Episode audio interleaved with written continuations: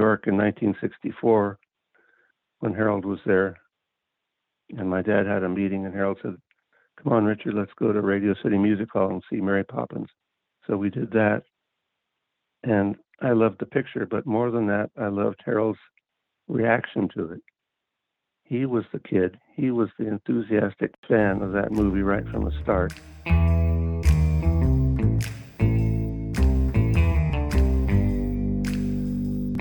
Out of the silver shadows and into the Klieg lights of Movieland comes Nitrateville Radio.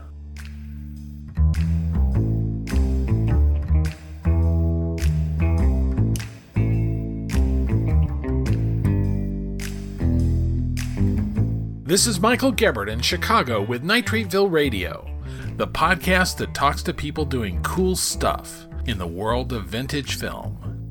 Brought to you by Nitrateville.com, the discussion site for movies from the vintage era all around the world.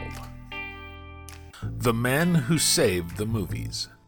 In an extra long episode loaded with rare film stories, I talk with Richard Simonton about the hidden history of film preservation in the 60s and 70s, and collector and silent film accompanist Jon Mirsalis about finding and releasing lost Lon Chaney films and more. Avoid the penalty and the shock of missing out on future episodes of this podcast while the city sleeps. Subscribe at the podcast app of your choice, and if you can, leave us a rating and a review at Apple Podcasts. And if you don't like it, tell it to the Marines. Previously on Nitrateville Radio.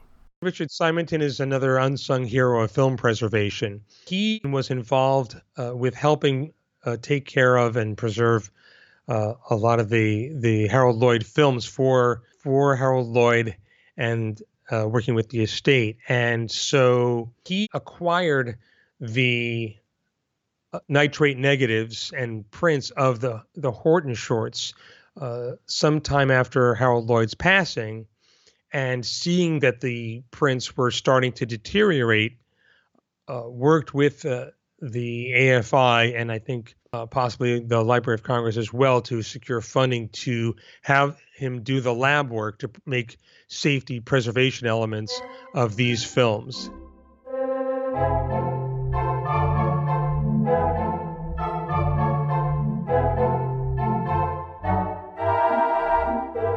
That, of course, was Ben Modell on Nitrateville Radio about a year ago, talking about the collection of Edward Everett Horton's silent comedy shorts that he released last year. And it was the first time I had ever heard of this episode's first guest, Richard Simonton, who turns out to be one of the people who saved our film heritage and has tales to tell of stars he knew like Harold Lloyd, and preservationists like David Shepard, and prints being rescued at the last minute from being dumped in the ocean. So I'm pleased to welcome film preservationist and retired Disney Imagineer Richard Simonton. We spoke from his home in Florida, and I started by asking, So it all began because your father knew Harold Lloyd? Well, yeah, they were best friends from 1955 on, I think and had lunch together every week and traveled a lot and stuff. How did that come about? they both had poodles. Took their poodles to the same veterinarian, Phil Olson, on Santa Monica Boulevard, across the street from the Pink Pussycat, uh, which was not about cats. and, yes. Uh, you know, really, the, that's the best thing that happened to me because uh, you know, I, I got to work very closely with Harold and know him really well and and continue working on his films and his still photos uh, after he died. And now, uh, all these years later, I'm still working on his still photos, posting one or two a day on Sue Lloyd's Facebook Harold Lloyd page. That's a nice uh, retirement activity. Okay. So do you just have like boxes and boxes, or is there an archive? There, there's a huge, huge collection. I mean, uh, I got everything from from Harold. Uh, several years before he died, he gave me access to the eight by ten negatives, which were stored in the in the kennel uh, at his estate, Green Acres. They were scattered all over, and somebody had been plowing through all this stuff and just throwing everything all over the place. I started taking them home and printing them. Uh, then uh, come back a, a week later and sit down with Harold and a couple of his other young friends, and uh, he'd look at the pictures and talk about them. I only wish we had a tape recorder going, but it uh, it kind of uh, pushed him beyond the the stock stories. We we got used to hearing him tell the same stories wherever he was sure. interviewed. This made him think, and and it was really wonderful insights into into his uh, days when he was making the films. He died in early '71, and all of that stuff was stored and eventually archived properly. While it was stored in Hollywood, I had access to a you know, vast amount of of prints to scan. But then you know, we we took all of that over the Academy, and they uh, stored storing it properly and and archiving it properly. But I was able to go about eight years ago, I guess was the last time, and to the Academy and pull things to scan. And uh, that was when I got some wonderful scans of the one reelers. Harold's father had kept scrapbooks of everything, and the the collection of stills from his early one reelers, his pre Harold Lloyd Glasses character, uh, and even his pre Lonesome Luke character, uh, are, are, photo documented in those books. Uh, so I sneak some of those in, posting on the page and I wish I could get back and do some more scanning. I'm, you know, it's a big advantage over every other movie star fan page, I think, because, uh, you know, this is thousands of pictures, and uh, you know, in beautiful quality, and uh, it's very sad that Buster Keaton doesn't have that, and they do wonderful things attributing to him, but they don't have this collection. And uh, in addition to that, Harold was a photographer stereo Kodachrome stereo slides from the late 40s on, and there are over 200,000 slides in his collection. And and those I do scan here in Florida. The Academy sends boxes of those, and uh, I work them in too occasionally on the on the fan page uh, because it's a wonderful window into in his life at Green Acres, a fabulous estate in Beverly Hills, and and and his travels, and his family, and his Suzanne growing up as uh, she's his granddaughter, but uh, but he was daddy to her, and and so it was that kind of relationship. She grew up uh, in their house, and uh, has spent her life, I think, promoting Harold. Right. I was just thinking when when we started showing Harold's films in our home theater about 1962, I would get all enthusiastic about them and tell my friends, you know, this wonderful Harold Lloyd film, and and uh, get so excited. And I'd get blank stares from everybody. Nobody knew who Harold Lloyd was. Nobody under 50 or 60 at least, and it was very discouraging. Suzanne has done so much uh, since she sort of took the reins uh, to promote him, and he's much much better known now than he was then. He's one of the happiest movie stars. Yeah. Uh, and his effect is still very powerful. I remember when uh, when the, the DVDs came out, my kids were maybe like eight and five or something like that, and mm-hmm. I showed them uh, Safety Last and the Kid Brother, and you know had a couple of their friends over. Of course, they didn't know who he was, but I mean, pretty soon into the film, I mean, they're just like leaping on the couch. They're so excited, you know. It's like, oh my god, no, you know, that kind of thing. Mm-hmm. and uh, I mean, it just it just proved how beautifully well constructed his best movies are that uh, you know I, I don't think they've ever reacted to anything else as much as they love Keaton and Chaplin and any, anybody else. I don't think anything else has ever just had them at the end of a string quite like uh, Lloyd's films did. I know that reaction. My I, I forced them on on my grandson when he was only three years old or so and couldn't read and he would narrate them for me. He would tell me what Harold was thinking, and he was usually right. And I thought that was amazing. Yeah. Um. So tell me, I mean, like, what all are the photos? I mean, you have quite a, a range of them on the Facebook page. Yeah, it's quite an assortment, and uh, Sue and I believe these shouldn't be hoarded. It, uh, we encourage anybody to share them that wants to, because they were just sitting sitting in boxes and not being enjoyed. And I hope they are now. Uh, we seem to get pretty good response to a lot of them. Uh, but I mix up the the traditional production stills with some behind the scenes stuff and some of his uh, lifestyle things, uh, his color stereo slides. So you can you can see Harold Harold's life and and his career. I, there seems to be quite a following of people who sort of claim him as as very special in their lives, especially women.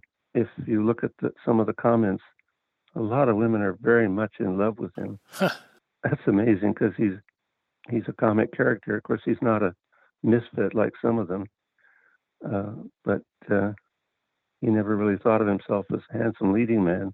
It's wonderful to see the reaction these bring. I don't know if that answered your question.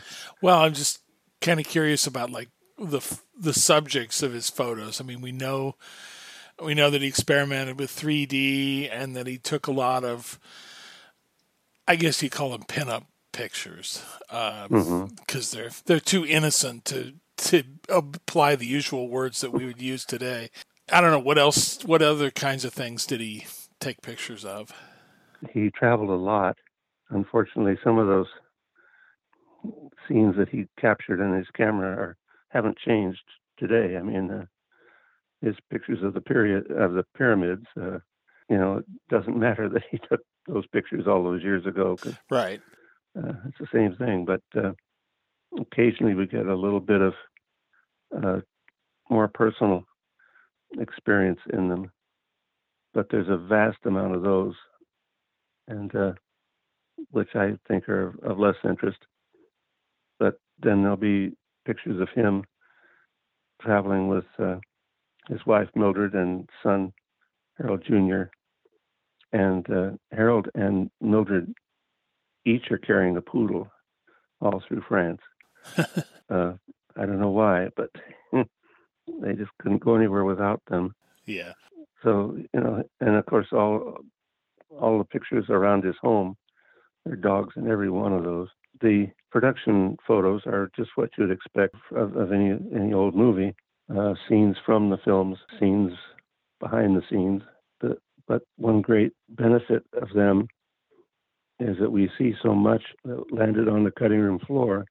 A feature film from the from the 20s will have what looks like you know several reels of situations and things that they considered dead end streets or or going in the wrong direction or something, and had to you know just toss out a lot of wonderful stuff.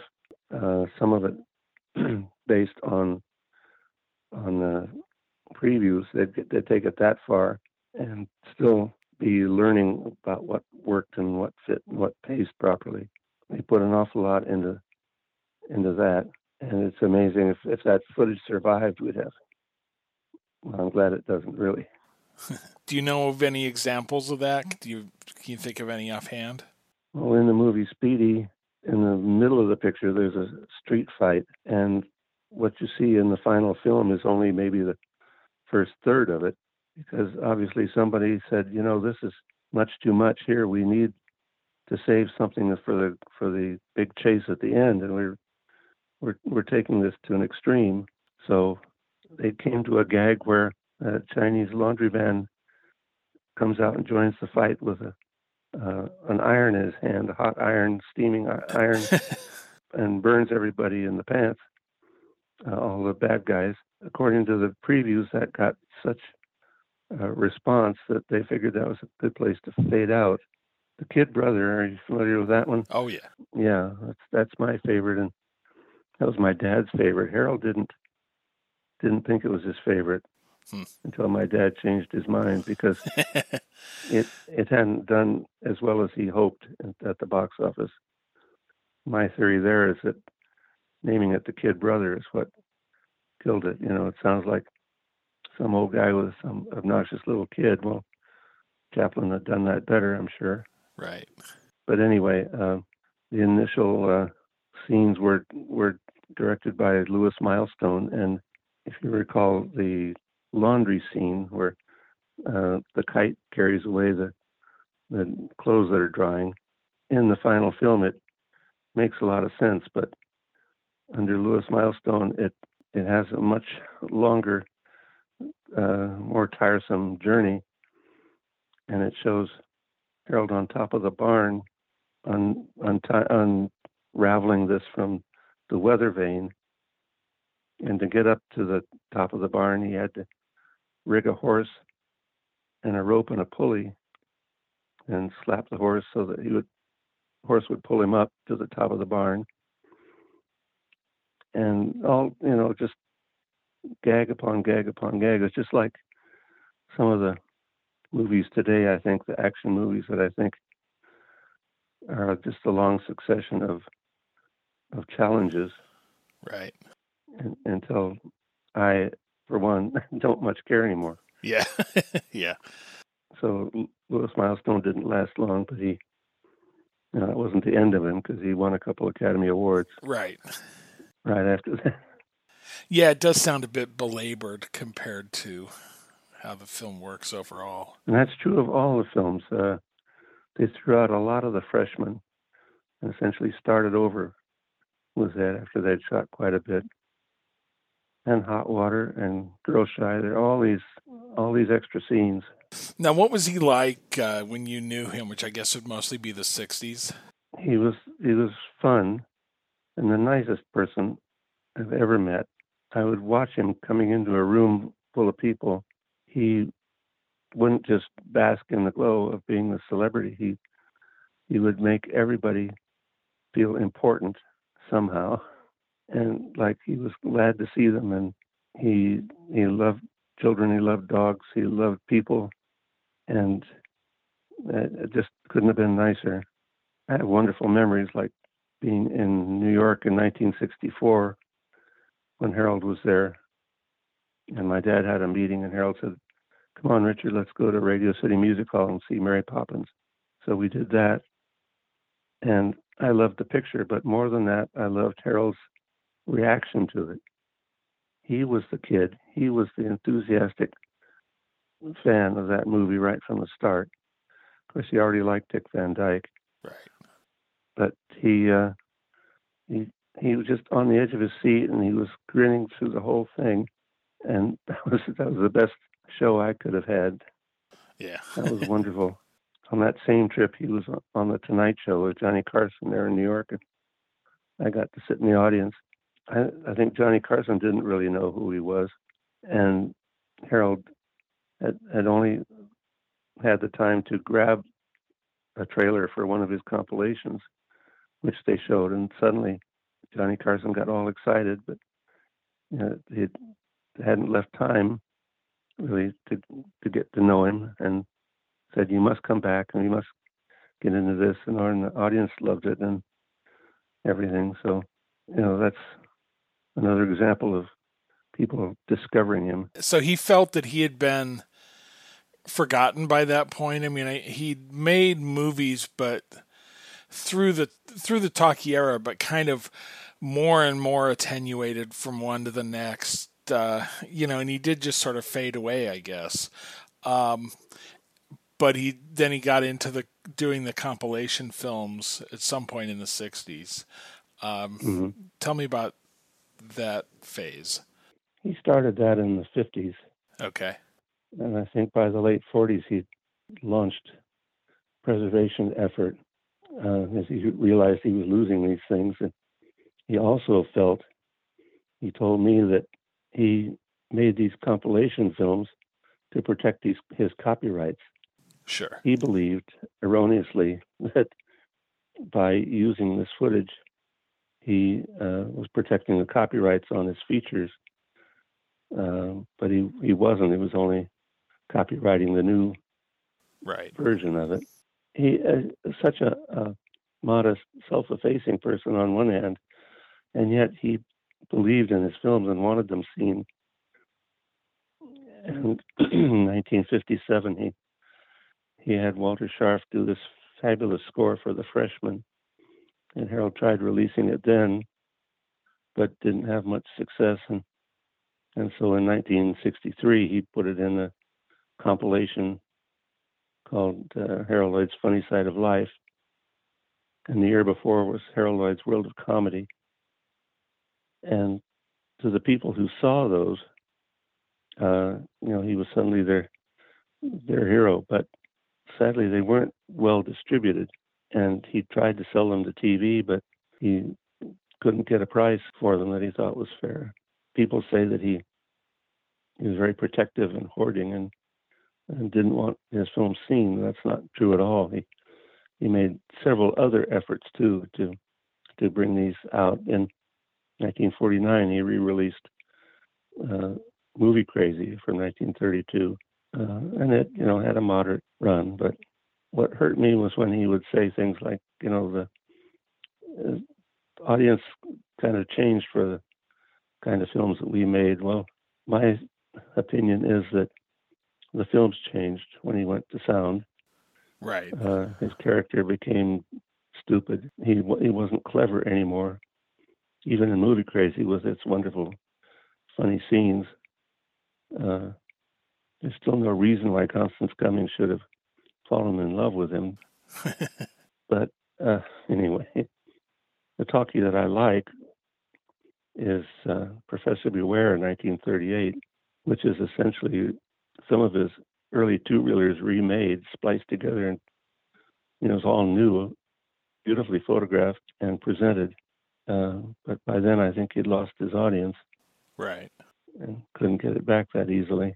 He was interested in preserving his films from a pretty well. I mean, obviously, just the fact that he kept everything himself uh, put him ahead of almost every other star except maybe Chaplin and I, and mm-hmm. I guess Mary Pickford might be another one, but right. relatively few certainly uh, that you know had the foresight to see that they should be taking an active role in saving their own films. He didn't uh, take possession of his Hal Roach films until the late 1930s, and he didn't get everything. Uh, he did in some form or another, except for some of the one reelers that were not there anymore. For example, he got a very nice print of Safety Last but no negative on that. Others he was more fortunate. He'd have uh, like on Get Out and Get Under a two reeler. He had the domestic original negative and the foreign original negative and a print. Same with Grandma's Boy and and some of the others. Others makes me shudder when I think of it. But there's some films that if he hadn't saved them, and if he had, if if there hadn't been one print for him to save, they wouldn't be here today. And Safety Last is one that, to my knowledge, doesn't exist in any other original element except Harold's print, hmm. which was uh, used for the for the the Blu-ray. Right. Others like uh, Shy, he had had negative and positive, and the freshman, he had uh, the original work print and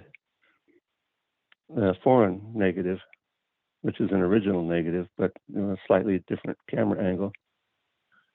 The, the restoration that Bob Gitt did for the freshman for UCLA is really spectacular. Uh, if you've seen the Blu-ray, sure. And and uh, uh, he used a lot of footage from the uh, from the, the fine grain I had made from the original foreign negative. And he did the same thing with Speedy. I had preserved what there was that was still savable of the original negative. Harold also had the original work print, and, and between those two elements, Bob was able to make it look, you know, almost like new again. It's really phenomenal. Kid Brother, he had uh, perfect original negative of that, but he didn't preserve it. I preserved it, and it was still perfect.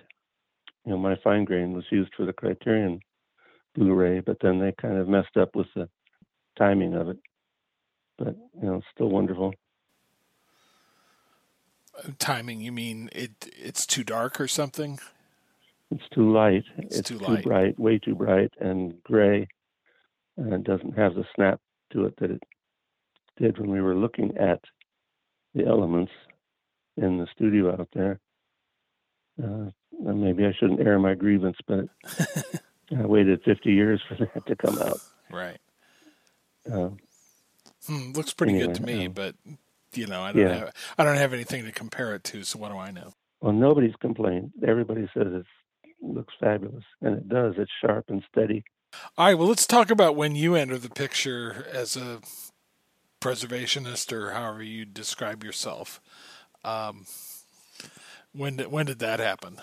because we had a home theater, a nice one, 63 seats with and a Wurlitzer pipe organ that my dad put in for accompanying silent movies.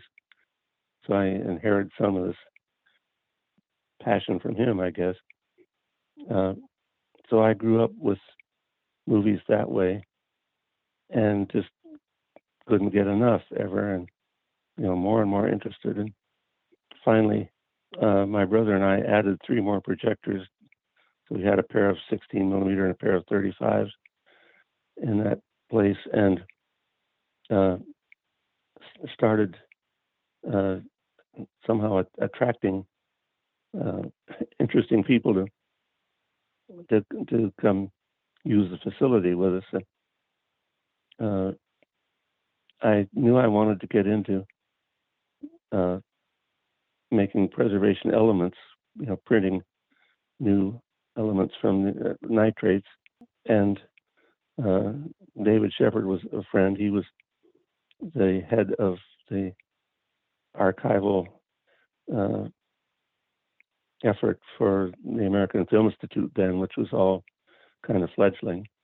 He said, you know, that I he, I shouldn't expect to just go in and start doing this without you know, lots and lots of knowledge and experience. But I took a, I got a printer and I took a, a negative for one of the Edward Everett Horton comedies, which are out on DVD now that Ben Modell did. Uh, and I ran it through my printer, and the very first piece of film I showed to David Shepard, and he said, "That's fabulous." Uh, and he started sending me films to preserve.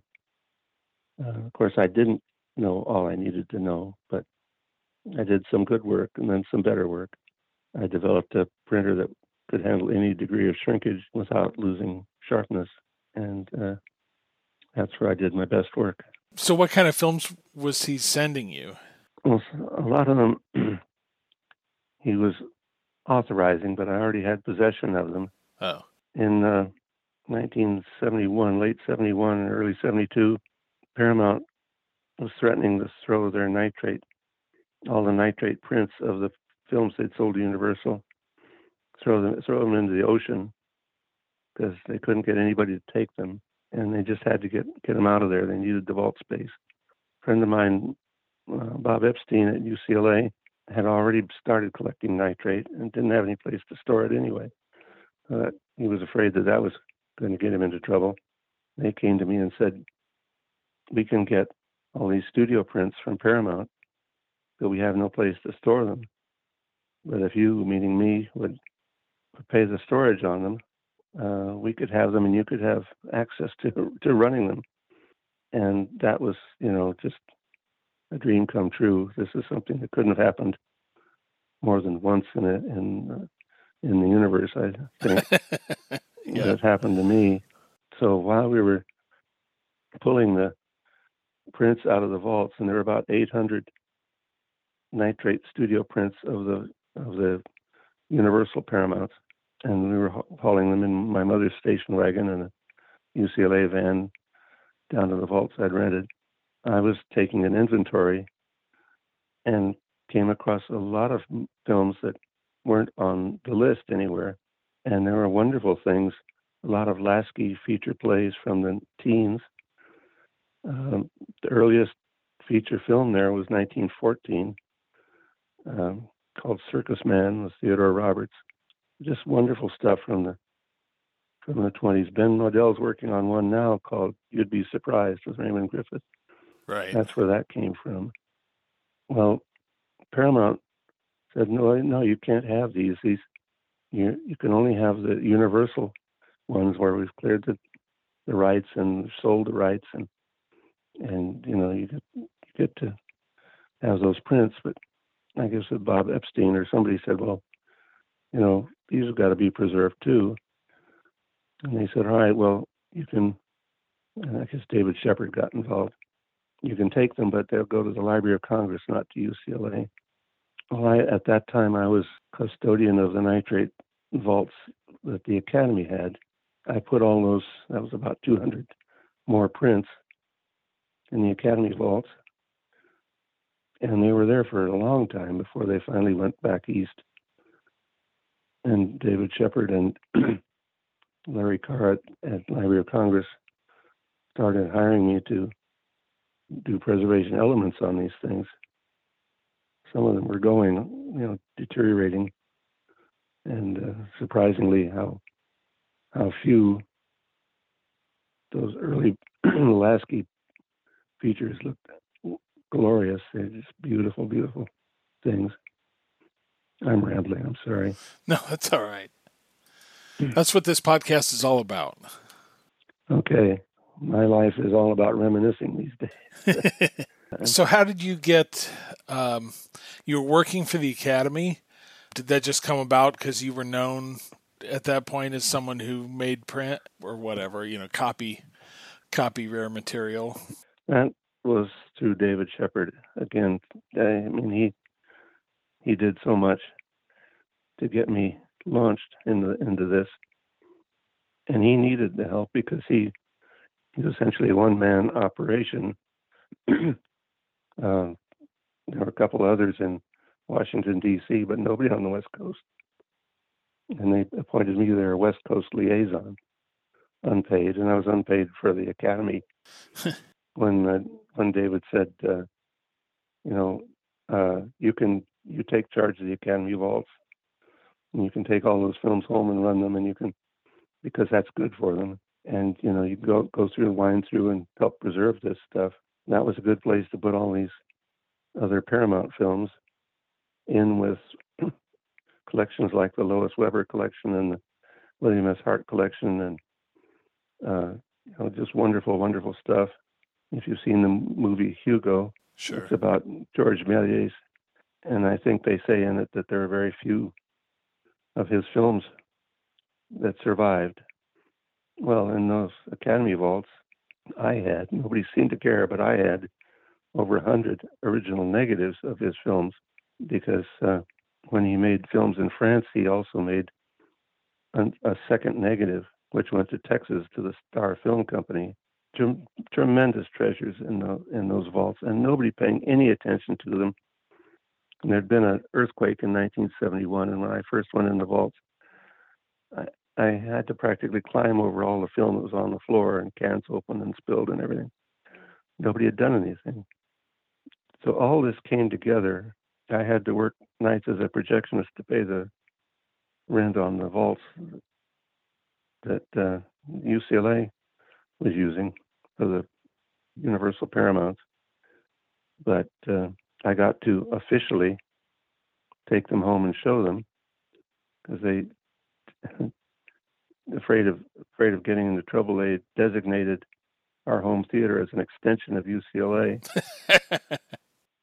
and they couldn't run nitrate there. They couldn't run nitrate anywhere really uh, at the time, except I ran it. Didn't burn the house down, but we ran it very carefully. And for several years, there uh, I run you know at least 200 nitrate prints a year, probably more. Oh, it was so exciting. and we met a lot of famous people that way. You know, I could spend the next three hours listing celebrities that uh, came to watch their films, uh, not just stars, but several cameramen, and uh, you know the biggest names. If I may, I'd like to tell you one little coincidence sure. story. Uh, Hal Mohr ph- photographed uh, some wonderful films, had two Academy Awards, and uh, he and his wife Evelyn Venable came over to see Death Takes a Holiday, Fredric March film that she was Right. in, and afterwards, uh, Hal Hal said, "Wasn't she beautiful?" And she's sitting right there and glares at him, and he said, uh, "I mean, isn't she beautiful?" but they were the nicest, nicest people. And uh, we were talking, and and I said I was, uh, you know, restoring some uh, Harold Lloyd, early Harold Lloyd films, or preserving them. I mean. And he said, "Oh, I directed a Harold Lloyd one-reeler," I, and I didn't know that. So I said, "What?" And he said, well, "I don't remember the title, but uh, there's a antique shop, and and Harold distributes notes all over the town saying the one marked XX contains ten thousand dollars. And then he put XX on all the items in the antique shop. all these people flood in and, and buy them. And uh, I said, Well, wait right here. Just wait right here. I'll be back in just a minute. And I, I ran into my bedroom and returned with a can of nitrate film, which of course is always kept in the bedroom. and uh, I said, This is the film that was in the camera when you shot the movie. It's called The Big Idea, 1917. And if you look on Internet Movie Database, you see he's credited as the photographer, the director, and the writer of that film. And, you know, that was just for me to happen to have that particular film at hand like that. Uh, I'm sorry, I just had to share that story. yeah, no, that's great. Well, how did those people, I mean, you know, retired celebrities, I guess you'd say, uh, how did they find out about, you know, that you were showing these films? I mean, how did all that come about? Through people like Bob Birchard and David Chierichetti mostly. I don't know if you're familiar with their names. I know that, yeah, I knew I knew Bob a little online. He knew a lot of these people and, uh, and encountered them. Uh, he was uh, very much involved in Cinecon, and I guess its president uh, right. until his death several years ago. David Chierichetti was just a very enthusiastic movie buff. He wrote a, a book about Mitchell Leisen while Leisen was alive to do the book. And uh, he brought over Edith Head and and some of the other costume people, Helen Rose and Walter Plunkett one night. And I particularly like the the cinematographers, uh, uh, George Folsey and you know, Hal Mohr uh, that I mentioned, and uh, no, let's see. Well, anyway, several of them. They they just somehow this got around through them and others that uh, these things were available. And Jack Oakie was one. He uh, and David Chierichetti said, you know, if you ever want to see any of your old films, I have a friend uh, with a home theater that has access to all the prints. So he became a regular coming over to watch his movies. He was wonderful. Myrna Loy, Olivia, Olivia de Havilland, I, I don't know, long, long list, even Laurence Olivier. Huh. This got to be really well known. And there was a lot of trouble about that time, the FBI going after film pirates, right. or collectors, they call them pirates.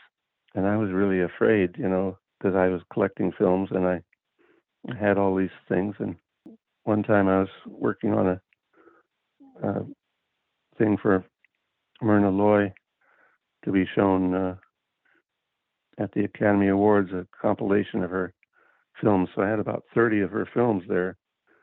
There was studio prints from MGM and others. And I was just praying that the FBI would raid me and have to give it all back and leave me alone again. Well, they never did bother me for some reason. I don't know why. Well, I mean, I'm if sorry. if your films had come through a deal between the studios and an archive, um, weren't you pretty much legit in their eyes? Uh, he, yes and no. Uh, I don't. I don't know. I mean, there was still still a lot of prints lying around that, yeah. that belonged to the house. Now I imagine they they would have looked at them as guilty until proven innocent. Yeah, I think so. That's the way they were with David Shepard. Yeah. They hauled his all of his films away and had to give them back. Meantime, they've damaged a lot of them. Right.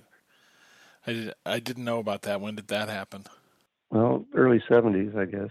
Okay. Uh, my good friend Woody Wise had trouble with them. I don't know. This whole thing was so so lucky for me, and it was very good because these these people appreciated it. They they love seeing these things again. Some of them were were doing books or trying to do books, you know, or just wanted to remember. I mentioned the Myrna Loy one night. Uh, I said, you know, I don't like the review I read of Parnell with Clark Gable, who said it, who says it's a real turkey. I mean, he the reviewer said that, and she said, "Well, I I kind of like that movie. I'd like to see it again."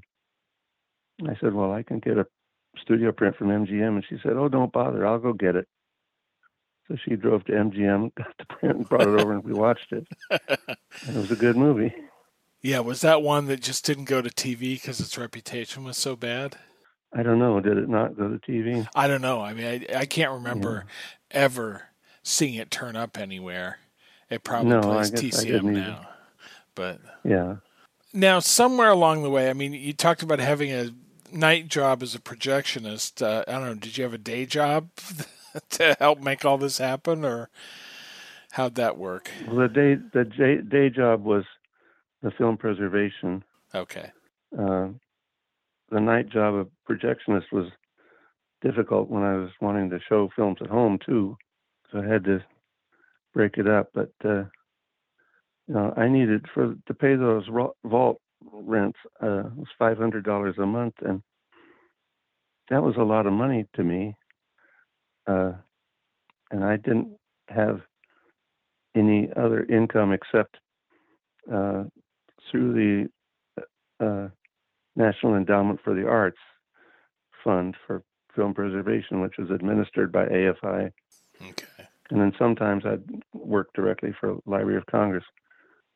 But they didn't have a lot of money then. There was no great effort, organized effort to preserve films then, and no no funding really. That uh, I had I'd have six months out of, of a year when I was uh, making a pretty good living, and and then the money would run out, and I'd have to wait until the next fiscal year. Right. um, we also did a lot of film scoring there with the Wurlitzer. Okay. Uh, Harold uh, wanted pipe organ scores for all of his films. People sneer at them now, look down their nose at it, but that was authentic. And Gaylord Carter had had been had got his his job at the Million Dollar Theater on Broadway in Los Angeles because of Harold Lloyd recommended recommending him to Sid Grauman. So Harold and Gaylord worked together, and I recorded all that stuff. And that was fun. They'd look at the films and laugh so much. Now you were also you were an Imagineer for Disney at some point. When did that happen? That was uh, 1980, September of 1980 is when I started there. Started here in Florida because I was trying to raise a family and I wanted a steady income. Things had kind of wound down out there for me because UCLA got organized and they got funded. After several years, I wasn't paying rent anymore, which was fine. Right. but then, uh, you know, I was kind of an outcast then because it embarrassed them to have it known that that that they'd been having to work that way instead of being able to do it on their own. And there's, still some out there believes that my father paid the rent. Well, he never did. That's not true. He did one time, and he really complained about it. so I didn't ask him again. Yeah, he had plenty of money, but you know, that was my deal. Anyway, I'm airing my grievances. All right, so there kind of came the moment when film pres- preservation finally professionalized and didn't depend on on all you clever fellows like David Shepard and you finding ways by hook or crook to do it on your own. Yeah, David had was not with AFI, and I think it was with the Directors Guild then. Suddenly, there's just so much official interest in this, and you know reputations to to worry about.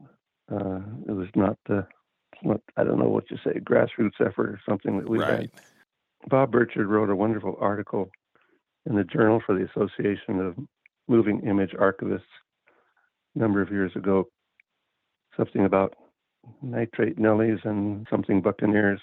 it, it tells the whole story of the UCLA archives, including up to the point where I join in on about halfway through the article. He said if it hadn't been for me, it might never have happened. Uh, and I was the hero of the UCLA archive story. Well, that some people take exception to that. They think that's a little too much. I mean, really, there was just was, you know, they, there just was no no way to to to move this forward until they finally got it uh, got it going. All right, so yeah, so Disney, you went to work for Disney. That was a year before Epcot opened, their second theme park here in Florida.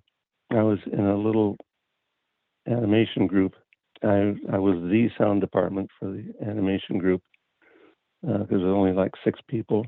In addition to to working that department, I was part of the opening team to go around to the attractions and and get them all regulated into audio portions primarily. And I went, I did that up until six six years ago in uh, in Shanghai. See, I, I I opened five Disney theme parks plus the resort in Hawaii. I did Hong Kong and Shanghai, and then three others here. And that was kind of a dream come true because in the mid 1950s, watching Mickey Mouse Club and the Disneyland TV show, I just thought that's for me. I eventually got there. Well, it's interesting. I mean, you know, one of the first places that I remember seeing a lot of uh, really early films presented in a you know in an early film way, even down to like mutoscopes and things like that was there on Main Street in Disneyland when I went mm-hmm. in the early 70s as a kid. Um, so you know, in, in their own way, Disney kind of served this idea of I don't know continuity with film history. Do you remember when the uh, Main Street Cinema actually ran films? Oh yeah, yeah. No, that's when I yeah. when I saw it as a as a little kid. Yeah, they were showing, you know, short films. Uh, I don't know on a loop or however they did it. I don't recall what they had initially, uh, but you know, just samples of old stuff, some slapstick and some whatever. Yeah. Uh, but then I think it was 1978 or so. Somebody got to me and said uh, Disney wants some films for the Main Street Cinema, and uh, you know, they want some new stuff, or they need their negatives are worn out, and they need some new old need. stuff. Yeah, uh, I made a presentation to them and, and did uh, did the first batch of those. Never did a second batch because eventually turned it into just another shop. I got uh, David Shepard gave me a 1916 print of 20,000 Leagues Under the Sea, oh. which had been the print that Universal had given Disney when Disney bought the rights to remake it, and uh, it was you know 35 nitrate made in the 40s or something, not not real old and I made a one reel version of that for Main Street Cinema. And I put a Harold Lloyd one reeler in there uh, called Spring Fever. And I don't remember now what the others were. Oh, yeah, I put in a, a Disney cartoon called Puss in Boots from like 1923 or something. So I had fun doing that. And then that kind of opened the door for me to, to join Disney. I, when that was going well, I, I said, I'd really love to work for this company. And they said, well, the opportunities are in Florida now because we're building a second theme park. So that's what I did. Well, let's talk about, uh, you know, one of the things, I mean, certainly where I first heard of your name was from Ben Model in regards to the Edward Everett Horton collection. Um, mm-hmm. Tell me about that. I mean, that was something I had no idea even existed. And there it turned out that you had carefully preserved it many years before. I didn't know they existed either until just in the last couple of years of Harold's life, and he was starting to uh, get us involved. It was Rich Correll and Dave Knoll that were the the two that were taking care of his film collection, a lot of rewinding and and you know just maintenance of it. Uh, but then we started talking about preservation, and meanwhile I was working on still photos because I saw that niche was available. Anyway, after Harold died, the estate through through Rich Correll said, you know, we don't want these Horton films. They're starting to decompose and they take up a lot of space, negatives and prints, and we don't have the money to preserve them. And you know, we don't want them lost, but we we're not going to do anything with them. So they gave them to me, and then I preserved them on my own. I asked Library of Congress if I preserved them if they if they would reimburse me the expense, and they did. So what? Nearly half a century later, Ben Model finds these things. Right. In the Library of Congress, and uh, I know that a number of years ago, you know, I talked to Sue about adding some of these to some of the Lloyd releases, and I had prints of three of them that I'd made for myself, which I'd given to her now, but she never. Criterion turned them down. Anyway, that's how they got preserved, and uh, Ben find, found these things and didn't know I'd had anything to do with it. He thought that some of them were incomplete, and then I explained to him no, some were a mixture of negative and positive to get a complete film. And he's then he looked again and saw that they fit together and was able to do all eight of them. And he did a fantastic job, whoever he got to to do the the transfers on those things. They look they really looked like new, even the decomposed sections, which I left in because I didn't want to jump in the action no, they look really great, and I mean that's that's another thing that's really nice about them is that they were produced on a high level to begin with. Very high. All right. Well, are there other things that you worked on that I don't even know to ask about? Lots and lots of things. Uh, Henry King was a particularly good friend. He was a neighbor, lived just around the corner from us, and was still flying his own twin engine plane when he was in his 90s. Till his wife finally made him stop. yeah. Uh, because he didn't want to be up there if anything happened to him. Uh, but he was 92 or 93 then, and I think he lived to 96. Uh, but just a fascinating guy and uh, nicest. All these people were so nice. Are Hollywood people that nice anymore? Are there any real Hollywood people? I don't know. Yeah. He must not have crossed but, paths with like John Ford though. if you remember yeah, them well, all yeah. as being nice. Yeah. Well, I guess he could be. I mean, it comes across in his movies. The niceness does. Yeah. If not in person. Right. but for Henry King, we showed uh, David. Um, Tolerable David. Tolerable David. Yeah, I just watched that recently, uh, David Shepard's DVD, and you know, it really drove home uh, how much better a lot of the transfer work has gotten in terms of image stabilization and things like that. I'd love to see somebody take a new crack at that because uh, yeah. I know David loved the film and and you know so that was a real labor of love for him. He tried to shuffle the two decks together, a, a, a nitrate print, a beat up nitrate print that came from Columbia because they'd used some of that footage in in a movie called The Tingler. Oh right, yeah and uh, a safety print from the Museum of Modern Art. And of course, they, you know, just cutting back and forth between those, I can't imagine it look very good at all. David Shepard also had a print of the Stella Dallas from 1926. Yeah. Magnificent film. And we had a big party with the winning of Barbara Worth with Ronald Colman and Gary Cooper and Vilma Banky. Uh, Frances Goldwyn attended, and and uh, it was written up in Variety sort of a re-premiere of that with Gaylord Carter at the organ. But Henry King was just, you know, one of those really, really nice people. And he made so many wonderful films. Anyone else yeah. besides King that you remember in particular? Well, the, the other King, King Vidor. Okay. And Co- Colleen Moore. Yeah. Uh, they were together. First time I met them, uh, they were neighbors was thinking over the weekend I should maybe list some of these people so they'd be fresh in my mind, but I mentioned some of them. There was nobody that I I got a, a bad vibe from there. Everybody my mother kept a list of all these, and you know she had Irene Dunne over for tea one day. And if we have an hour or two sometime, I'll read the list to you if I can find it. but you know, it was, this is just wonderful because it all it all came together so miraculously, and you know, I don't remember doing anything to precipitate this, but you know, somehow unseen forces made it all happen. And you know, that's not just for my benefit. I mean, an awful lot of films got saved. Uh, one of the films that I found in the vaults at Paramount was a Technicolor print of Redskin, the late Technicolor silent western. So that's been preserved from that. And the Fatty Arbuckle feature, the, uh, and what's it called? The Roundup. Yeah, that came from from there.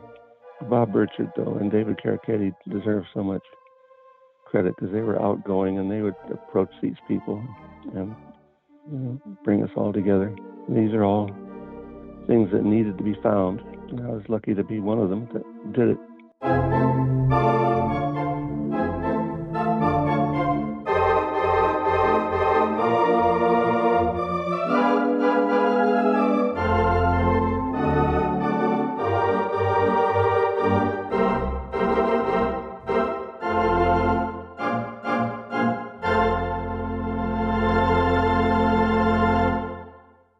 As you may have guessed, the music for this segment came from Ben Model's scores for his release of the Edward Everett Horton shorts produced by Harold Lloyd. If you don't have that set, which just won Best Rediscovery of a Forgotten Film in the DVD Awards at the Cinema Ritrovato in Bologna, the link for it will be in the show post at nitrateville.com. Now, my next guest is Jon Mirsalis, one of today's key silent film collectors. I wonder how I should introduce him. You there, sitting at the keyboard, you have something to say? There are two releases I'm working on that Jon Mirsalis actually has produced and scored for video. Um, one is a second volume of early Lon Chaney material, and that'll be a two disc set. And there are a couple of features that he had scored uh, for Cinecon Online and so those will come out at some point later in the year as a fifth volume of Accidentally Preserved. That's the Modellitzer, a Ben Model simulator that makes producing podcasts even easier. Just kidding. That was the real him on Nitrateville Radio earlier this year, talking about two upcoming releases from my next guest film collector, silent film accompanist, Lon Chaney superfan, PhD in genetics and toxicology, and returning Nitrateville Radio guest, Jon Mirsalis. Welcome, John. Happy to be here.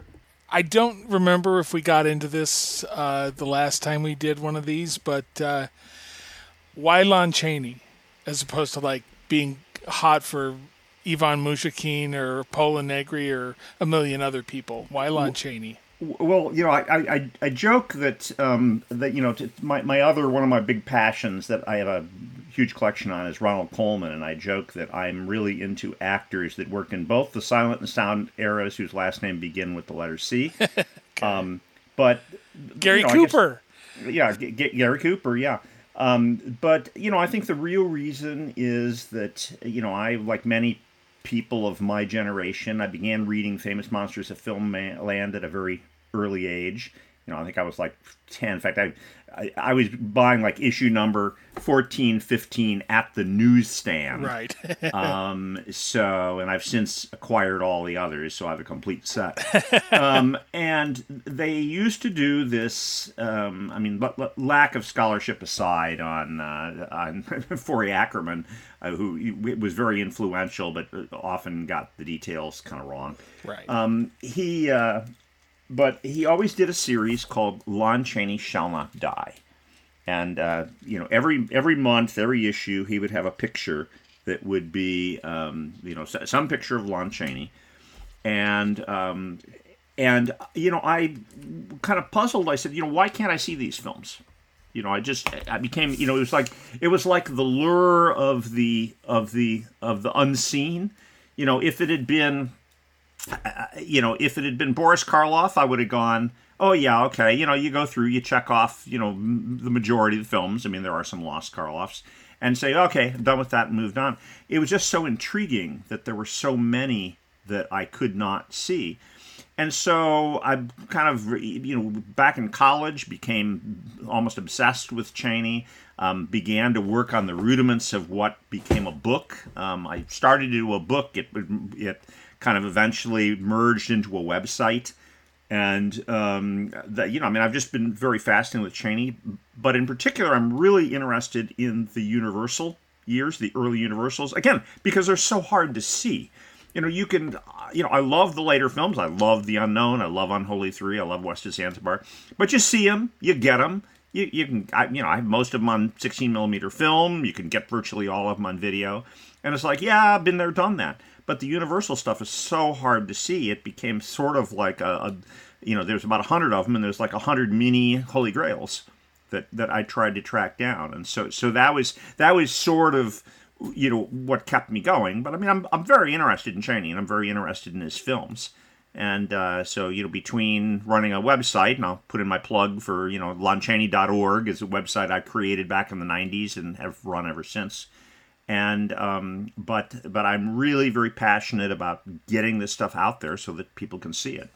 Well, yeah, let's, uh, for the sake of listeners who aren't fully up to speed on all of this, Chaney, of course, became famous for films made in the early 20s at Universal, uh, Phantom of the Opera and Hunchback of Notre Dame.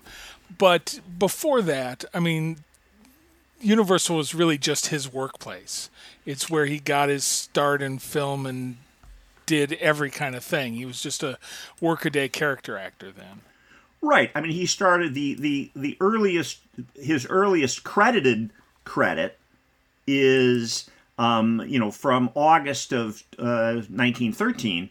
But we know that he was working at Universal as early as the fall of 1912. I mean, there, are, you know, he shows up unbilled in in films from that period, um, and um, and so you know, yeah, he was just he was just another actor and most of them I would say were not makeup roles. You know, in, in the in the James Cagney film Man of a Thousand Faces, you know, they sort of imply, oh yeah, he got work because he did these clever makeups.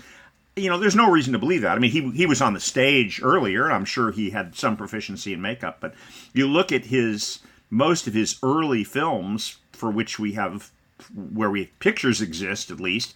You know, th- this isn't makeup stuff it's uh, you know his first build film is Poor Jake's Demise. It's a slapstick comedy where you know it's kind of uh, you know I mean no no different makeup than what you'd see in any Mack Sennett type film. Uh, you know, but later becomes more of a character actor. Um, you know, and, and you know we know him now today. You know, he's best known today probably from Hunchback of Notre Dame, Phantom of the Opera, which is 1923, 1925. You know, a decade later in his career. And then, of course, you know, the some of the more legendary films like London After Midnight and The Blind Bargain. He gets slapped and laugh, clown, laugh. The, you know, his clown pictures. Um, you know, but he was a he was just a a guy working in the movies. He was a character actor, and he's a very good character actor, which is why he continued to get work. And uh, and he was very busy at Universal, and you know made about a hundred films at Universal before he really kind of kind of broke out um, you know, with his own career. Right, and the new set that you're doing, Lon Chaney Before the Thousand Faces, Volume Two, is five films from that teens period. It Was it 1914 to 1917? Um, and you know, one or two have some makeup aspect to them. There's one where he's got all kinds of shaggy hair and beard, um, but he's yeah, like you say, he's, he's just a character actor. He's you know he's good as a villain in a western piece. He's good in a uh, historical piece. You know, you can just count on him to show up and deliver the goods. Yeah, oh, uh, yeah. The, with the new set, actually, four of the five I would describe as non-makeup roles. I mean, they're they're costume roles, but um, you know, I mean, in, in in one he plays kind of a classic western villain cowboy. Um, you know, in another he's just a gangster. Uh, you know, in, a, in another, you know, one of the costume roles, he's kind of a, an, an evil chevalier. Uh, so he's in, you know, kind of medieval costume, but it's, it's not really a makeup, makeup role. Um, another, he's the love interest. I mean, he plays a, you know, he's a playwright. And then only in the, the latest of the five, which is the Scarlet Car, Um, does he? You know, you're right. I mean, he actually two different sets to make up for that. You know, one is he makes himself up as kind of an older man, and then one is kind of a crazed, you know, wild man type. Um, and uh, so you know that that that is more of a conventional makeup role. But the other four films, you know, he just he's just working. Well, and also in that one, he's it's kind of showcasing that he can play this sort of out there character. That you know the the hero, I guess, is Franklyn Farnum, but uh, right. Ch- Chaney gets the colorful part. Sure. So. Yeah. yeah um, so where'd you track all these down? Well, so um, the, the you know they come from various sources. The the two that I would say are the you know kind of the, the jewels of the set are from the Library of Congress, and that's the Scarlet Car and the Oubliette. The other three are off of 16 millimeter material, uh, kind of the the only surviving 16 millimeter material, uh, but it's the best material out there. Let's get the 35 millimeter out of the way. So the so the Scarlet Car was discovered, you know, a nitrate print, a very beat up nitrate print, was part of a collection that Library of Congress purchased. I want, to say in the early 70s, might have even been late 60s. Um, I previewed this stuff, I want to say in 1976 or 77 at Library of Congress. It, it just, it sat there and then um, I helped a little bit because in fact they gave me, LOC gave me a credit in the restoration because when I looked at it, it was, there was stuff that was out of sequence and there were some missing titles and um, I had actually made a 16 millimeter negative of this and sold 16 millimeter collector prints in the 1980s. And virtually every version of Scarlet Car that's popped up on YouTube or on video, I think Kino might have put it out long, long ago on VHS. I think Sinister Cinema might may have put it out. I think Grapevine had it. Yeah, uh, yeah. You know, they all derive from that 16 millimeter print, which was a nice 16 millimeter print because it was made off of um, Four fifths of it was from nitrate, and one fifth was from safety. And um, and so you know that's what's been around. Well, then in the early 2000s, I want to say around 2001 or 2003, I don't remember. There's a date on the on the the end title card of it. Um, the uh, Library of Congress decided to do a, a quasi restoration. Uh, this was pre-digital. Uh, and so they just did their best with, you know, photochemical, put it together. All they really did was make a new clean transfer. At that point, I think three or four of the five reels of nitrate were still around. Uh, some of it had gone and they had to go back to the safety. So I think reel two was definitely from safety and isn't as sharp. And and they they used my notes to kind of put it into the right order and and that was that was what they did. They didn't attempt to to bring out the tints. They were still doing black and white um, uh, restorations at that point uh, because color was a lot more expensive. And so you know they did that as a restoration. And so what I had access to with Library of Congress was the 35 millimeter restoration negative. So they scanned that restoration, which itself was from you know photochemical from the surviving period. So it's very good, but it's not it's not like the of the 4K from uh, nitrate that I'll talk about in a second. And but it was black and white, uh, and it is said very beat up.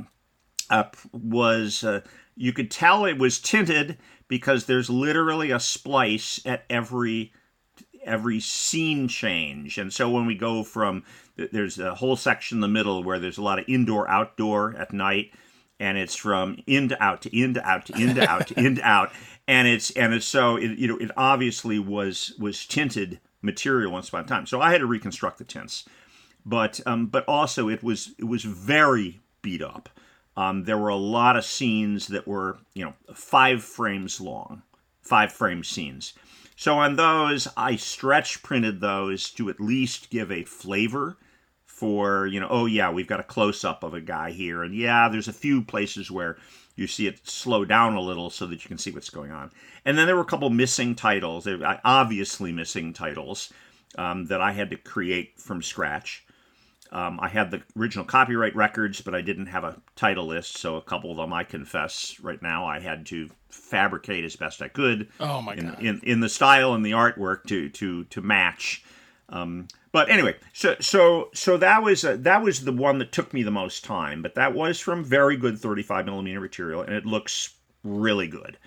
Um, it's it's maybe the one that was the most work, and the, it's the one I'm I'm happiest with um, of the whole set.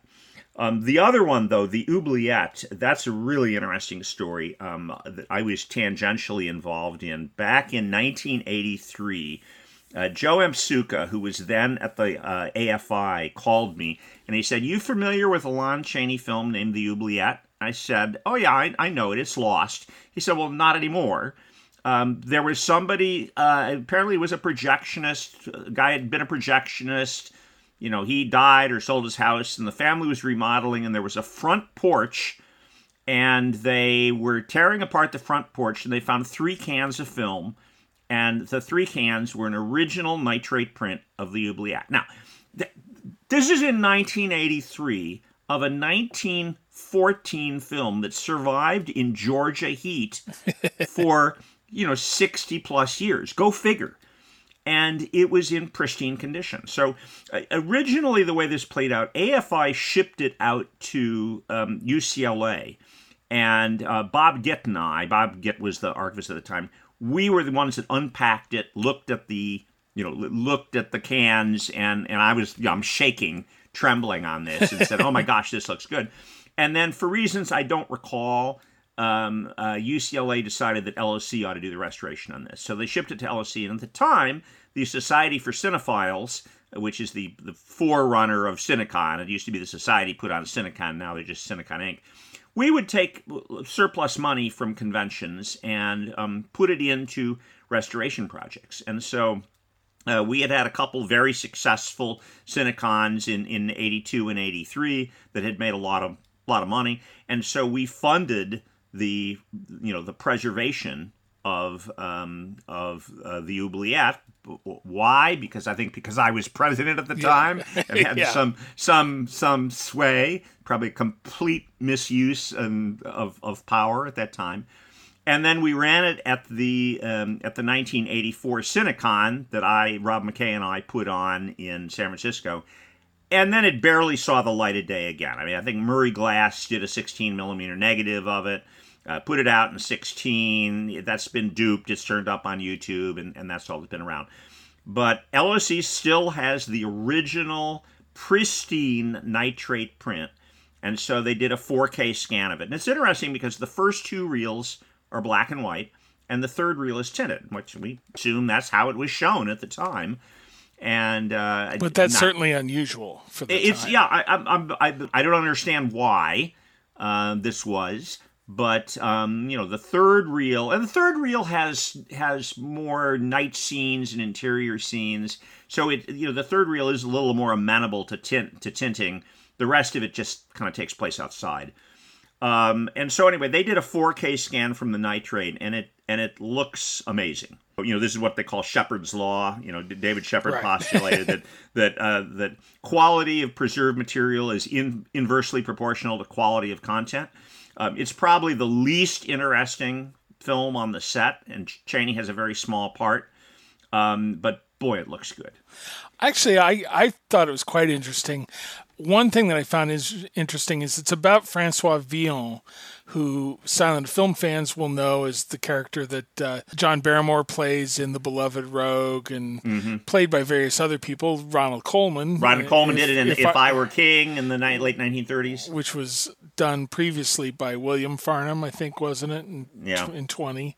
I've always been a little baffled why that particular French poet and the king at the time, I think is what, Louis the Eleventh, uh, why they were so interesting to people back then as opposed to any number of other medieval characters. I guess it was I, If I Were King was a stage hit, so yeah, I, I mean, I I have I have wondered the same thing myself. I mean, you know, what is it about you know about these characters? You know, I mean, he was a he was a freaking poet. I mean, is we yeah. you know is he really that interesting? But but you know but you know the the Barrymore version and the Ronald Colman version, you know, they turned it into a swashbuckler, which you know, okay. I mean, they're they're those are two films I like very much. Um, you know, this is more of a, you know, while he has adventures, it's, I wouldn't describe it as a swashbuckler, although I think there's at least, you know, one sword fight in it. Um, and um, so anyway, you know, it's I, it's a go figure. You know, yeah. what is it about that? But this was part of a series. It was called uh, uh, that Universal was going to do big epic, and this is when they were mostly doing one reelers, and they put this out as a three reeler. And I think it was originally intended to be in three or four parts. And the first one is the Oubliette, and um, and they all were to star Murdoch McQuarrie, who was you know the and Pauline Bush, who were kind of the leading man, leading lady of Universals of that period. Um, they and those two made you know 30, 40 films with Chaney together. Um, and and so they did part one is the one we have here, the Oubliette. There was a part two, the Higher Law, which Chaney also appears in as a different character. And if there was an intent to make more, they apparently never made more. I, I, I don't know. Did it did it not make money? Did it yeah, not? maybe. People you know, out in, in Augusta, yeah. Kansas were just not as interested in Francois Villon as they thought they would be. Yeah. So so anyway, I, like I said, I, I don't I don't know the reason behind it, but they never if there was intended to be more of the series, they never finished it.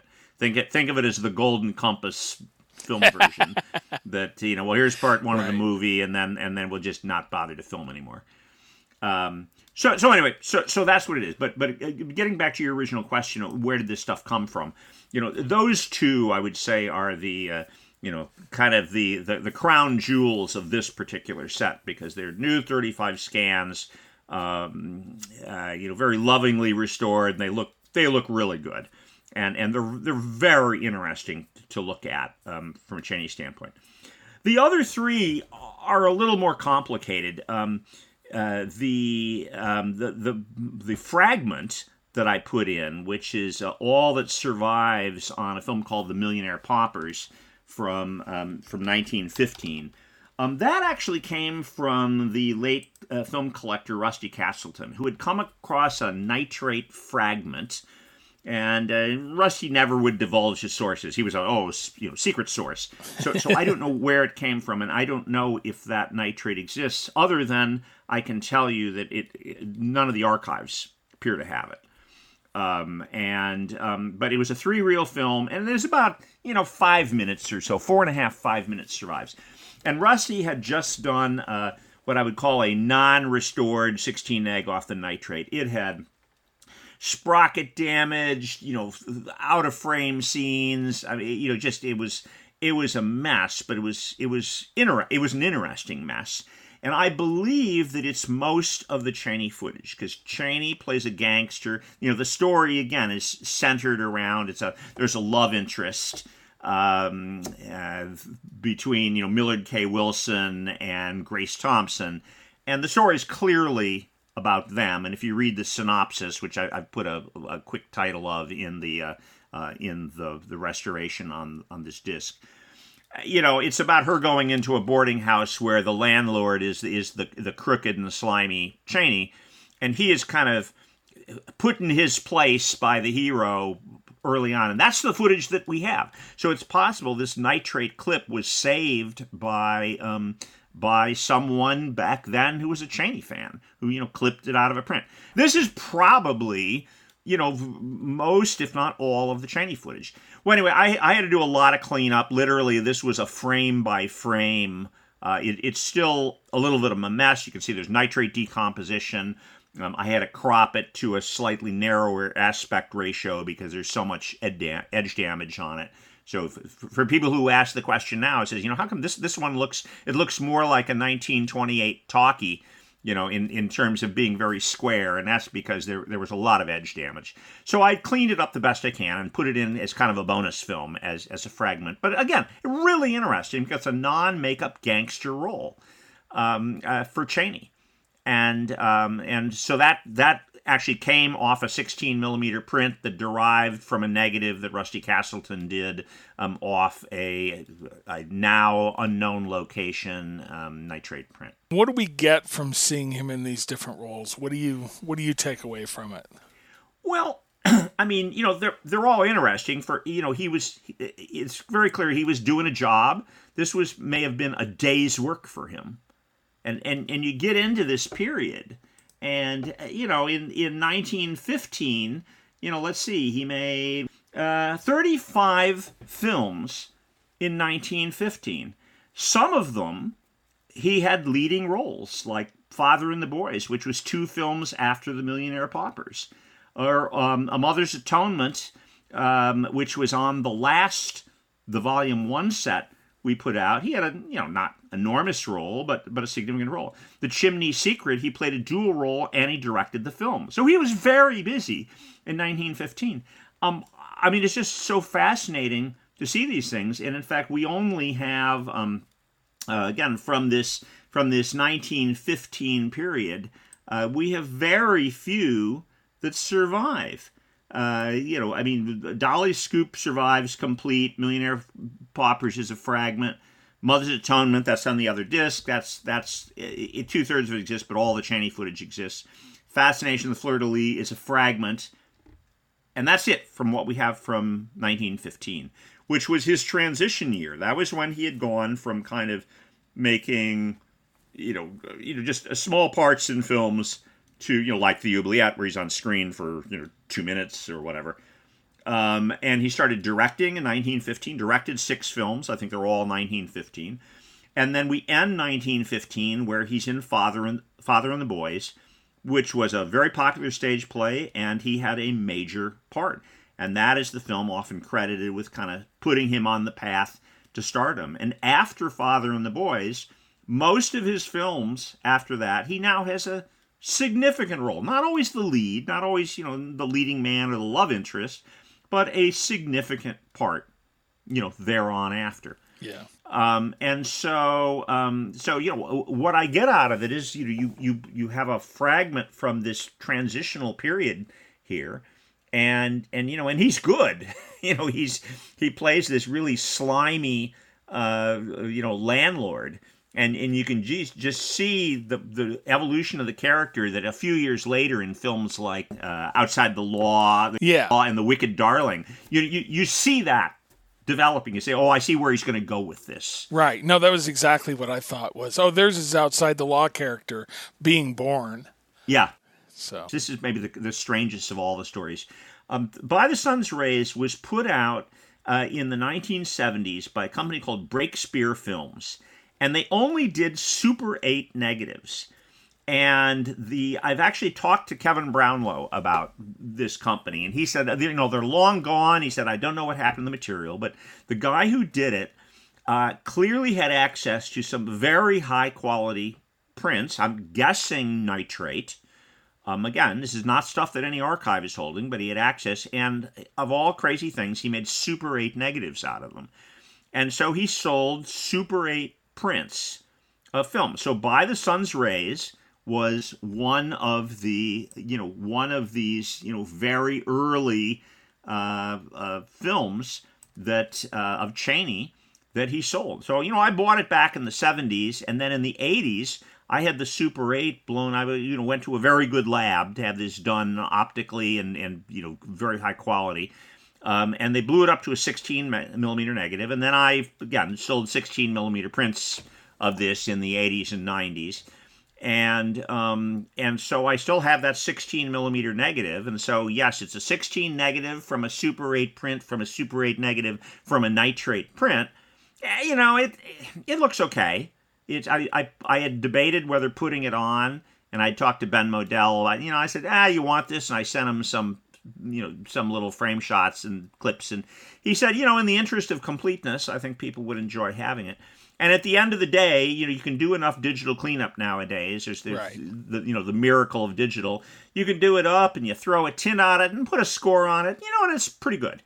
But that's uh, you know and that's an early western uh, the in fact it's his chaney's earliest complete film. There's in fact there's only one film earlier this that survives at all and and this is so this is his earliest um, appearance on screen that still exists today. Um, you know, in a in a complete print, and uh, and he plays the villain. You know, it's a it's a good it, it's a pretty good meaty role. So um, so that that is a very strange uh, provenance on this that you know comes from this strange progression. Uh, Triumph is uh, was a lost film for a long time. That's five reel. That's one of the later films. That's from uh, 1917. And uh, a film collector George Wagner found an incomplete nitrate print of this uh, many years ago. I don't recall the exact date, but I think it was in the early 90s. And you know, he eventually, you know, I think either donated or loaned the loaned the print to um, uh, the Academy, and they did a they did a preservation as such. I mean, they they just you know they put it. Uh, you know, they did a preservation. They they created like one title at the end to explain what was done. So, but George had the 35 millimeter material, so he loaned that to me and I took it to the lab and had a good 16 millimeter negative made, and then that 16 millimeter negative I used to um, to create uh, to to to you know to do the digital. Uh, and I should say, by the way, uh, Library of Congress. Only two of the films came from Library of Congress, but all five of the scans were done by Library of Congress, okay. and and they were done not for this project, but for a program I did at Mostly Lost uh, several years ago where I did a program on the survival of Lon Chaney's films, and you can actually find that on my YouTube channel, that whole presentation. And uh, and they scan clips, but they scan the entire films, and so I was able to use these you know, very good LOC scans because you know they're they're top of the line uh, technology, um, and I use those for all these reconstructions. So so Triumph again, it's it's the first three reels, and then I had to reconstruct the end with titles, but it turns out without I don't want to this is not too much of a spoiler alert. The whole film is done as a flashback and I was able to kind of re- reverse engineer how the flashback ends. Um, you know, because it, it begins with the uh, with the you know the lead characters talking on a on a train bench at a bench at a train station, and so I was able to kind of take some footage and reuse it from the beginning to the end to kind of bridge the story um, and you know reconstructed that, and again you know had to try and duplicate the original tint. The nitrate was tinted, um, and um, so anyway, so so that's where the, so they all come from interesting places. You got two from archives, uh, you know, one from a defunct film distributor, one from a deceased film collector, and the other from a negative that I got off the guy that found the nitrate. So uh, you know, I mean, it's the you know they come from all these different sources. and uh, yeah. and you know I cobbled it together. It's a picture both of Chaney's early career and development, but also just the state of film survival, because you you get sort of examples of the quality and completeness that you could have on an, any given tile, varying from you know here's a little piece of it to here's a complete 35 millimeter film that lived under someone's porch for some reason. Yeah, exa- exactly. And uh, you know, I mean, the, the the quality ranges from pretty good to to astonishing, and most of it is is quite good. Yeah, I mean, the really other than yeah, yeah, you you watched it, so you can comment as well. I mean, by by the sun's rays is you know is a little bit doopy, but the rest of them look very good. Actually, I mean, it seemed fine to me. I mean, I could see what kind of work had to be done to it, but I didn't find it a chore to watch at all. I, I like that one. It's a, you know, it's just a good example of what Universal was doing then. You know, one, one real sort of standard Western stories, but with a little imagination to it. You know, it's got, it's got kind of a, odd little plot in terms of you know what what the bad guys are up to and how they do it. So. Yeah. Um, well, well, but and what I was going to say too, one more thing about these that you know, and Universal had all these different production companies. It's um, you know, and you know, it's like we look today. You watch a film, you know, Universal today. There might be like seven credits, right, before the you know you you, you, you might have Bad Robot along with working title, and, working yeah. title, and and whatever. Well, they had you know their uh, Imp and Joker were like their comedy units, and Nestor was their Western unit. And uh, you know, and then, yeah, and yeah. the the Francois Villon one comes from Bison 101, I think. Yeah, yeah, yeah which yeah, is one, which you think is going to be a Western unit, but apparently, you know, Westerns included medieval France for them. Yeah, so. yeah, no, yeah, no. 101 Bison was, uh, you know, that did not that those tended not to be westerns. Okay. Uh, you know, th- those were more dramas because you look at some of the other 101 Bisons. Again, the the oubliette uh, was part of this, you know, small town girl, which is pretty much as it sounds, is uh, you know, kind of a small, you know, small or you know, rural America story. Um, uh, you know, he was in that. Uh, but but what's so interesting is here he make you know they released by the sun's rays is uh, you know we don't know exactly when it was made but they, you know, it's released July 22nd of 1914 with Chaney, and then the Oubliette released August 15th, 1914 from 101 Bison with Chaney. Well, I, again, we don't know the order, but did he did he work on the, with the Nestor unit for for a week and then like you know walk across the the the studios you know over to the Bison unit? You know, I don't know, probably. Yeah. Hey, we need a guy who's good. Oh, the Chaney guy. Yeah. You know, he can do anything. Yeah. So, yeah, no, I, I can totally see that. Um, all right, so this is coming out. Uh, I saw Ben just said the, the date moved slightly, but it's coming Yeah. out August second now. Is that right? Right. It was it was originally going to be July 26th, and for reason that I don't understand, because we were all set. They, they said there was some issue. I think the the place that does the manufacturing of the discs got backed up. Now that's curious because I'm looking at right now. I have a stack of 16 of the Blu-rays, fully manufactured shrink wrapped Blu-rays, sitting in my uh, office here.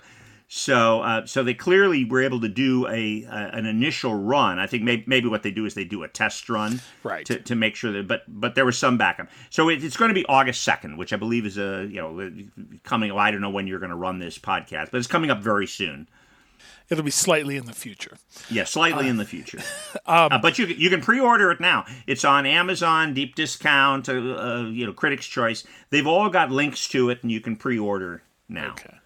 Um, and then you've got a bunch of other stuff in the works. At least you sent me a bunch of things, uh, and I don't even know what all all of them where all of them are going and what they're coming out as and when and so on. So tell me about some of them. Okay. Well, well, I can. I mean, I can tell you. It's. I sent you a bunch of other kind of, kind of first, not not rough cut, but sort of the final masters that I sent to Ben. You got it before Ben has even video mastered it yet.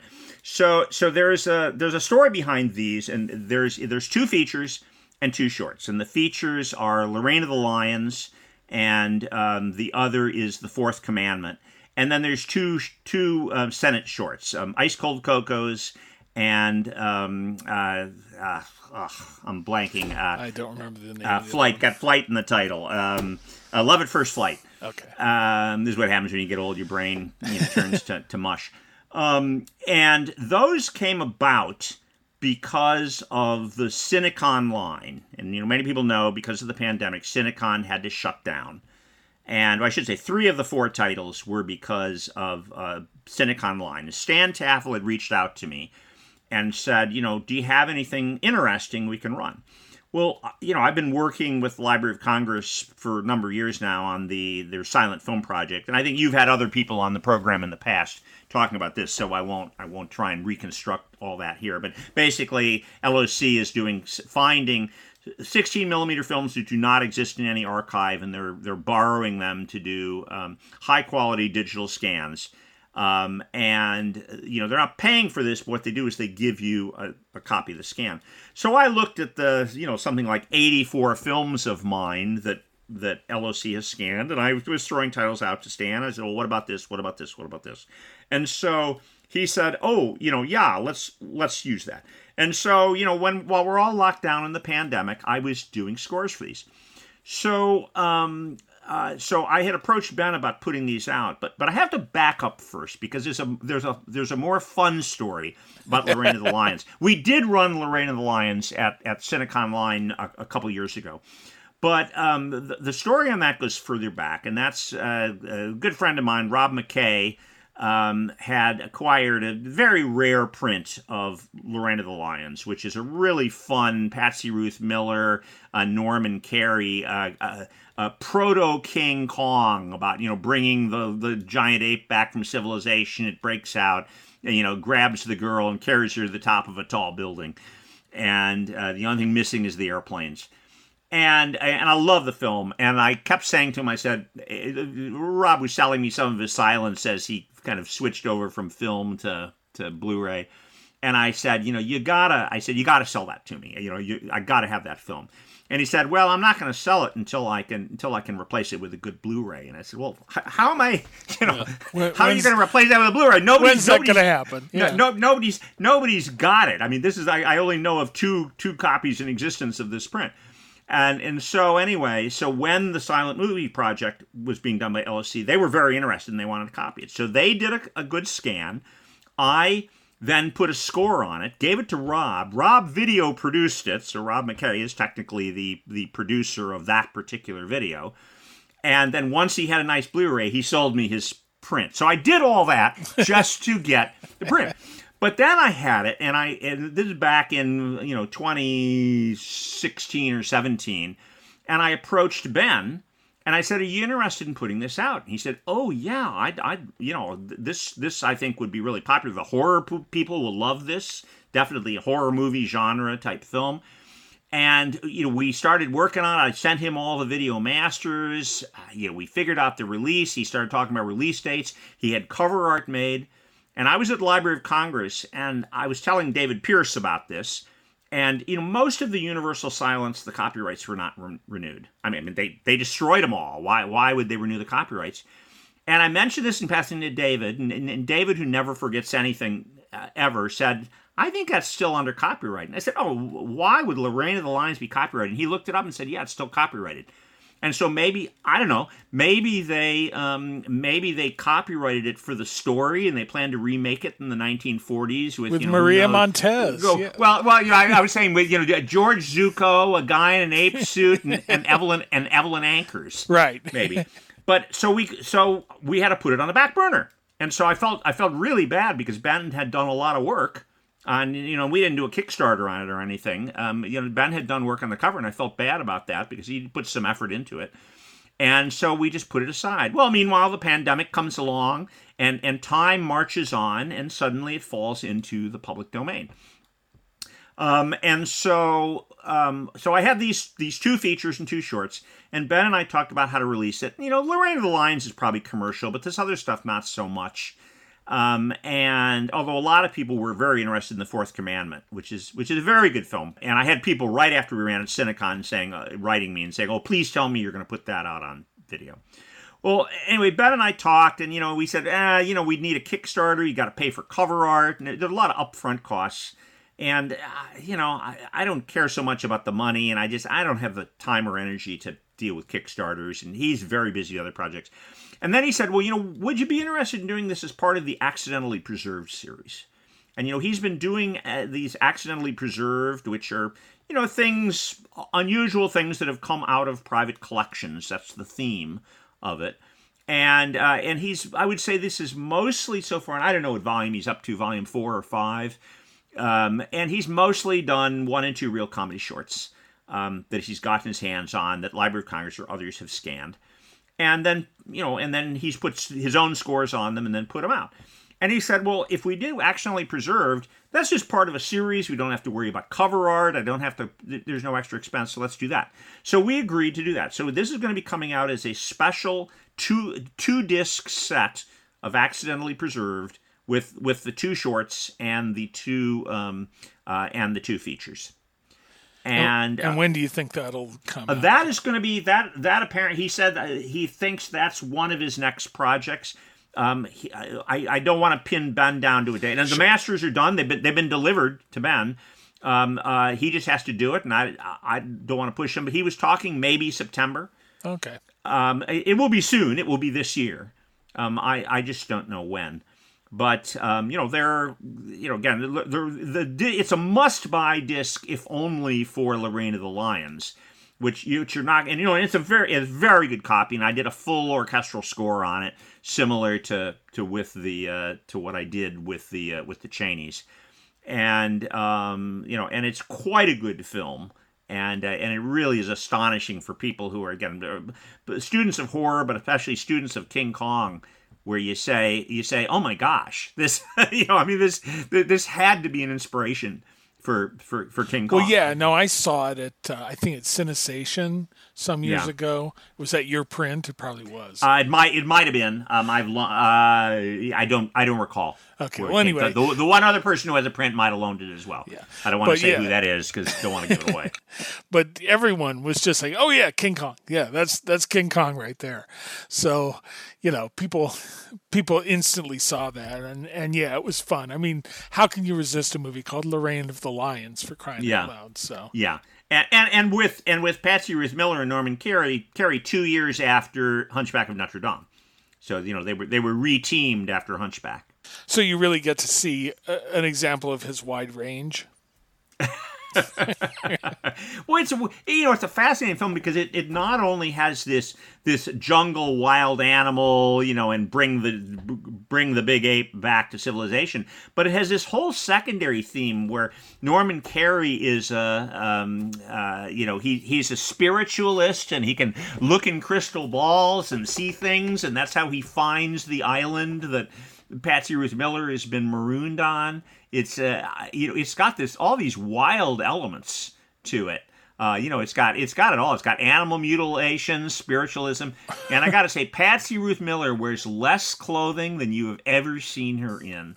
I mean, she is she is barely covered. You know, you, you get to see a lot of her wearing basically like an animal skin for for much of the movie, and it, it's it's not bad at all which makes it a good pairing with the fourth commandment, which is you know about sin and well, well and, yeah, and fourth, behaving yeah. properly. So uh, well, exactly, and and yeah, the, the fourth commandment. It's worth mentioning the fourth commandment, which is a very good film, directed by Emory Johnson. Uh, he's a director I like. Uh, he's not well known today. He worked mostly. He was from San Francisco. He worked mostly in the Bay Area, and he tended to do films that were Bay Area themed films. So this is a film. It begins with the 1906 earthquake but but then it then it becomes more of a classic melodrama. But it's it's maybe most noteworthy is that it stars Belle Bennett, and you know Belle Bennett, uh, silent film buffs will know her from um, Stella Dallas, which is you know she gives a terrific performance. It's, it's you know what what if they had had Oscars then would have been an Oscar nominated performance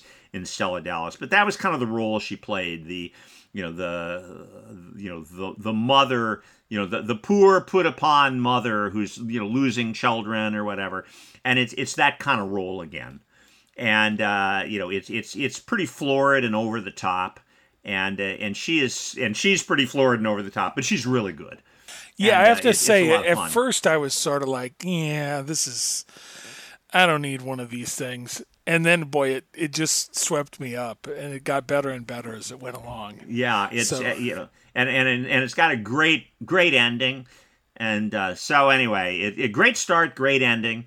And uh, so anyway that was another one that needed a lot of cleanup. Fact i don't know if we can get into talking about stuff that i've been doing working with universal pictures. I sent this to them. They wanted to do a video release on this.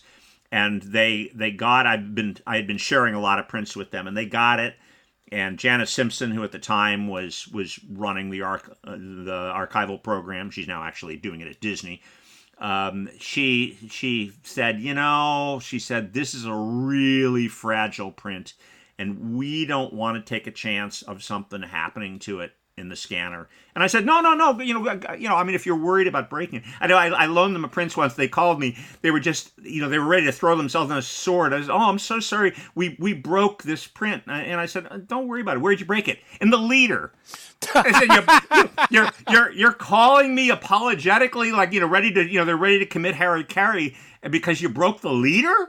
You know, who cares? That's why it's leader. But anyway, they they chose not to do it um, they they said it was too fresh. Now, Library of Congress had no such concern. Oh yeah, slap that slap that sucker on the scanner. Yeah, well, and we'll they scan it. Slot that in for yeah. two to two thirty. Yeah. yeah. Yeah, so so so that's that's another one. The scanner. I should say, uh, just to, to, do a shout out, the um, uh, the Ice Cold Cocos, which is on the set, is the one film of that series not scanned by LOC. That was actually done by Niles Film Museum done by Zach Sutherland at Niles, and that was again a, that was a favor for Stan Taffel. Um, I have a nice tinted Kodascope print of Ice Cold Cocos, and Stan had seen it, and he said, "Boy, I really want to run that at Cinecon Line." And I said, "Well, that's not one that LOC has scanned." And they were look, looking to see if Protek can do it. And this was literally two weeks before Cinecon, and um, and I you know contacted the folks at Niles and and Zach Sutherland who who walks on water and is just terrific. Said I, I can do it for you, and so this was done super quickly. Um, you know, he scanned it, he got me the files, I, I slapped a score on it as quickly as I could, which I, in fact, that that was kind of a fun score because I did, I was in a hurry. So I did something I haven't done before. I did the score as a piano duet. It's just two pianos. Um, and, um, and so, uh, and, you know, and got it just in time for Cinecon. And then, you know, if you if, if you have a scan of a tinted Kodascope with a new score that's not out on video anywhere, you know, you ought to put it out. So uh, so that's how that that came to pass. But so so those four films again on all on this accidentally preserved set um, should be out soon. Um, I think Ben was hoping to get pre-orders announced by about the time of Cinecon, which would be in you know just really a little over a month, yeah, f- five six weeks from now. But but I'm not. I, it, it'll be out. It'll be out when it's out. Yeah. Well, you know, since we're talking about Universal, um, let's talk about something they released last year, uh, The Hunchback of Notre Dame, which originates with a print that you have, which is the best quality closest to original material surviving on the film, even though it's 16 millimeter. Tell me about right. that. So again, to take a step back, Universal destroyed most of their silent um, uh, film material in 1948. They literally they kept a they kept a handful of titles. Um, and and destroyed all the rest because they said, you know, there's no market for this silent film. And in 1948, they they probably weren't wrong. Um, and they uh, and so they you know they kept things with soundtracks like The Man Who Laughs and the 1930 Phantom of the Opera, but just you know destroyed the 1925 Phantom of the Opera. Um, you know, a whole host of other things. Um, but anyway, they um, but they did have a, what they call the show at home library, and you know just as uh, Eastman Kodak had the Kodascope library where they licensed films from Warner's, Fox, Paramount, and others, and released uh, often cut down versions of films, which is the source of many, many silent films that don't survive any other way. Um, they, um, but Universal um, had the show at home library where they tend to put films out uncut. So for many years, um, all we had on Phantom of the Opera were the 16 millimeter show at home prints. Now, they all derive from a, uh, a negative done in the 1950s off of a show at home print, and that's the source of the Blackhawk print and just about everything that's come out. There was a more recent print that David Shepard had done that was a 16 off of a 35 dupe negative, um, and that I think was the source of the Flicker Alley Blu ray. But um, all these derive from show at home prints. Now, Hunchback was a very popular show at home title. You know, schools, libraries, churches, in rare cases, private collectors, they bought these prints and Hunchback was so popular that they that they wore out the. I'm not clear if they wore out the whole thing and had to do a whole new negative, but wore out the, the beginning of Reel One, and so they had to they made new titles in a non-matching style, and that's what we're all used to seeing. That's you know if you've seen the Blackhawk print, just about every other print, that's what we're used to seeing. So this was another one of the treasures that came out of Gordon Berkow's collection, along with the Reel Two of um, uh, the Battle of Century, the Laurel and Hardy, um, which we talked about on this podcast several years ago. Uh, and um, you know, years earlier, Gordon had offered to sell me a show-at-home print of um, uh, Hunchback, and I thought, oh wow, sure, yeah, that's good for me. And you know, it's kind of a beat-up, um, you know, show-at-home print. But you know, I said, wow, this is great. And I'm thinking, why would he be selling something like this? Well, when I got his collection, I found out because he had this pristine print made before they wore out the first negative, and um, and it had all the original titles, and it was it was I would describe it as very lightly tinted. It was a barely barely visible yellow tint, but it really was clean and really looked good. So so I loaned that to Universal, and they said that made up about ninety eight percent of the of the um, of the restoration. Um, they went to the Packard Foundation, and Packard uh, had um, a, another print that, um, and they said they pulled a little bit of material from that, and you can actually tell the Packard print isn't as sharp. There's a few places where you look and you'll say, "Oh, you know, gee, this looks just a little bit less sharp," and that is from from a different print, and I think yeah. it's made off of that that later negative. So so Universal, it's not just that they had the best show at home print they anyone's ever gotten their hands on to do this copy, but they had 2018 technology. you know we've had we've had other things done you know you know the show at home copied in the 1950s just not going to be the same. And uh, so they can Im- image stabilize it and uh, you know do do all sorts of things that just weren't possible even just a decade or so ago. And so uh, the the world premiere of it was uh, at the uh, San Francisco Silent Film Festival back in May. And on a big screen boy it looks good it really looks good and, and everyone commented they said it's like seeing the film for the first time. Right. So, so, so that that came from me, and I have to say, Universal treated me like royalty. I, I was down there visiting, and they, they gave me a whole tour of the of the restoration unit, and then for fun, you know, they we wandered around the back lot, so I got to do what people on the tour don't get to do, and that's go up on the steps of the Psycho House and yeah. you know get, get your picture taken and th- things like that. But uh, and sadly, when the pandemic came along, you know, Universal cut almost that entire preservation unit, and almost everybody got laid off and is now gone off to other jobs. But they had borrowed several films from me. The other one that's um, that came from me that's out on Blu-ray now is um, 13 Washington Square. Uh, that that was another one that um, that they had done. Um, but some of the things they've scanned have not seen the light of day, and I don't know if they will. Um, I have a really uh, gorgeous looking, and not so hot of a film, but the 1925 um, uh, Raffles the Amateur Cracksman. Um, uh, you know, I have a multi tinted print that they scanned a number of years ago. I, I don't know if that'll ever come out. They were they were doing several silent preservations um, a year, and um, you know that unit's largely been shut down now, and I don't know what'll happen. Uh, they also they scanned my 1925 Phantom of the Opera. I have a I have quite a nice Phantom that's been scanned by a couple different people now, and um, they had talked about it. That would be another prestige project, and they have all the original color footage in their archive. And so, you know, they were going to try and do something with that, and you know, and reconstruct uh, as best as they could a complete 25 Phantom. Um, I, I, don't know if that'll ever see the light of day yeah. either. So. Well, that yeah, and that was something that people asked after the Hunchback version came out. Was like, well, is this going to be same kind of thing going to be done with Phantom, which you know has had yeah, many different I cracks at it. Yeah. well, there's there's there are I know I know you just had uh, Jack Theakston on your your podcast recently, and he mentioned in passing that there you know he's had some involvement in uh, in doing Phantom, and and they were rounding up Phantom prints, and mine was one of them. And uh, and you know doing scans and comparing them. Uh, there, what exists is is all. I don't believe anybody has an original show at home of Phantom. If one exists, I'm not aware of its existence. Um, I believe Packard has one, and Jerry Goulden has told me that it's essentially un unscannable. I mean, it's it's a mess. Um, but there is there was a um, a negative made off a show at home way back, like in the 40s or 50s, uh, off of pristine material, and a very good negative. Um, and that there, there's a handful of those prints around. I, I, know a couple of collectors who have those, and so they kind of rounded all those up to compare them.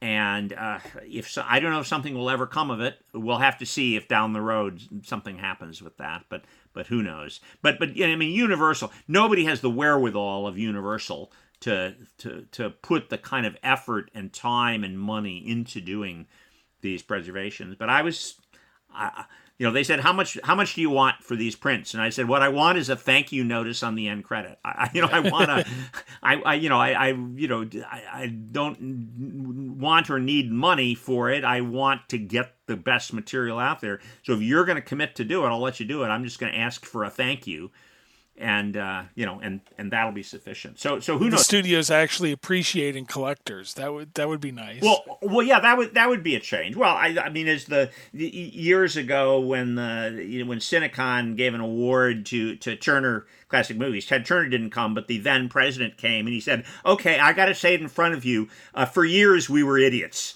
You know, he said, you know, we behaved badly and we're sorry for that and we're trying to make amends for it now. And, you know, there's now this very, very close relationship between the studios and collectors because collectors have a lot of stuff that the studios want. I mean, even on, you know, getting out of the silent era, but even when UCLA did the restoration of Under Two Flags, the Ronald Colman in 1936, you know, I have the original Roadshow cut from a 16 millimeter Armed Forces print made in the 1940s. And, uh, you know, when they went to do a restoration for 20th Century Fox, they found all they had was the reissue. So so I loaned my 16 to UCLA, who took the 20 minutes or so of missing footage, I think maybe 15 minutes of missing footage, and used it for the 35 restoration. And uh, you know, I mean, where would you go if you didn't have collectors to provide stuff like that? So I mean, get, getting back to the, you know, the very beginning of the conversation, you know, I'd like to do more Chaneys. Um, we've kind of bled the Library of Congress dry. I mean, there, there's a couple things. You know, I'd like to get a, a, good, have somebody ought to do a good version of Shadows and a, and a good release on the Shock. And, uh, you know, there's material out there. There's actually on Shadows, is very good material. Um, you know, those aren't high on the list, but um, I'm in early discussions, and I can't really talk about the details because nobody's committed to anything yet. But there's a there's an opportunity um, to round up the European material. There's a lot, most of the American stuff now, except for one film at Eastman House uh, that that I would dearly love to do, and that's the uncut version of The Light in the Dark. Uh, is at Eastman. Well, actually, there's there's more than that at Eastman. There's there's a couple things at Eastman, but um, but there's a lot of stuff in Europe. Um, you know, the, the the French, the the the, the Belgians, the Germans, uh, uh, Eye Institute. They've all got some unusual Chaney's stuff. So I'm in some real preliminary discussions with an with an unnamed European distributor that you may guess, um, because I've worked with this company many times. Um, but but no one has committed to anything, so I really don't want to say anything. But there is a possibility that we might sweep through all the European. You know, Russia has some stuff. Right. Uh, probably not a good time to be going to Gosfilmofond to try and get material right now. But um, you know, there is there's discussion that maybe a couple years down the road we might be able to put out a set of all the um, all the European held material, and, and if we can do that, then we really will start approaching um, completeness on Chaney. I mean, my, my goal before I die is I would like to get everything that exists on Chaney out there, and you know we're we're pretty good now, um, but there and, and a lot of the stuff, by the way, that exists in Europe is fragments and uh, you know there's a fragment of tragedy whispering uh, creek. There's a fragment of uh, the mark of cain. Uh, you know there's a fragment of fascination of the fleur-de-lis uh, you know you kind of just run through the, the, the list of, of, of, odd things. And um, you know but I, would like to get them out there. And and i think possibly like that fragment of um, uh, Millionaire Paupers, it might be a fragment, but it might be like Chaney's only scene in the yeah, film. The good stuff. Yeah, it might. We, we, don't. We don't know. I mean, you know, there's a fragment. There, there, there are short fragments of Daredevil Jack, Chaney's one serial at UCLA, and unfortunately, Chaney isn't in any right. of it. It's a yeah. Jack Dempsey serial, and it's like, you know, I was so excited to see that, and then, you know, oh crap, you know, it's it's there's no Chaney. Um, but um, so you know, I mean, I mean, would I like to do Daredevil Jack? Sure, in the interest of completeness. But if I live long enough, and if people are patient enough, um, I, I hope to get everything out there in one form or another in in the in in the formats you're seeing now. You know, high quality scans. You know, cleaned up as best we can with full orchestral scores, and uh, you know, may yet be able to pull it off. I don't know.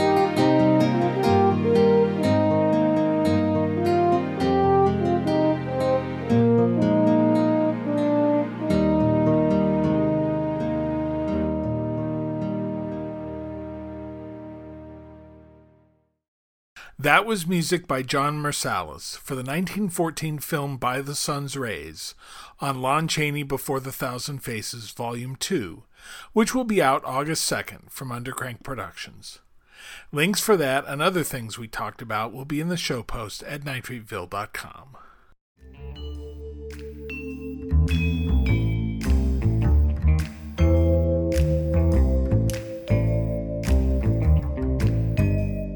Thanks to my guests, Richard Simonton and Jon Mirsalis. And a big thanks to Ben Model, a name you heard throughout this episode, because practically everything we talked about connects back to him some way. Theme music is by Kevin MacLeod. Be sure to subscribe at the podcast app of your choice, and if you can, leave us a rating and a review at Apple Podcasts. Thanks.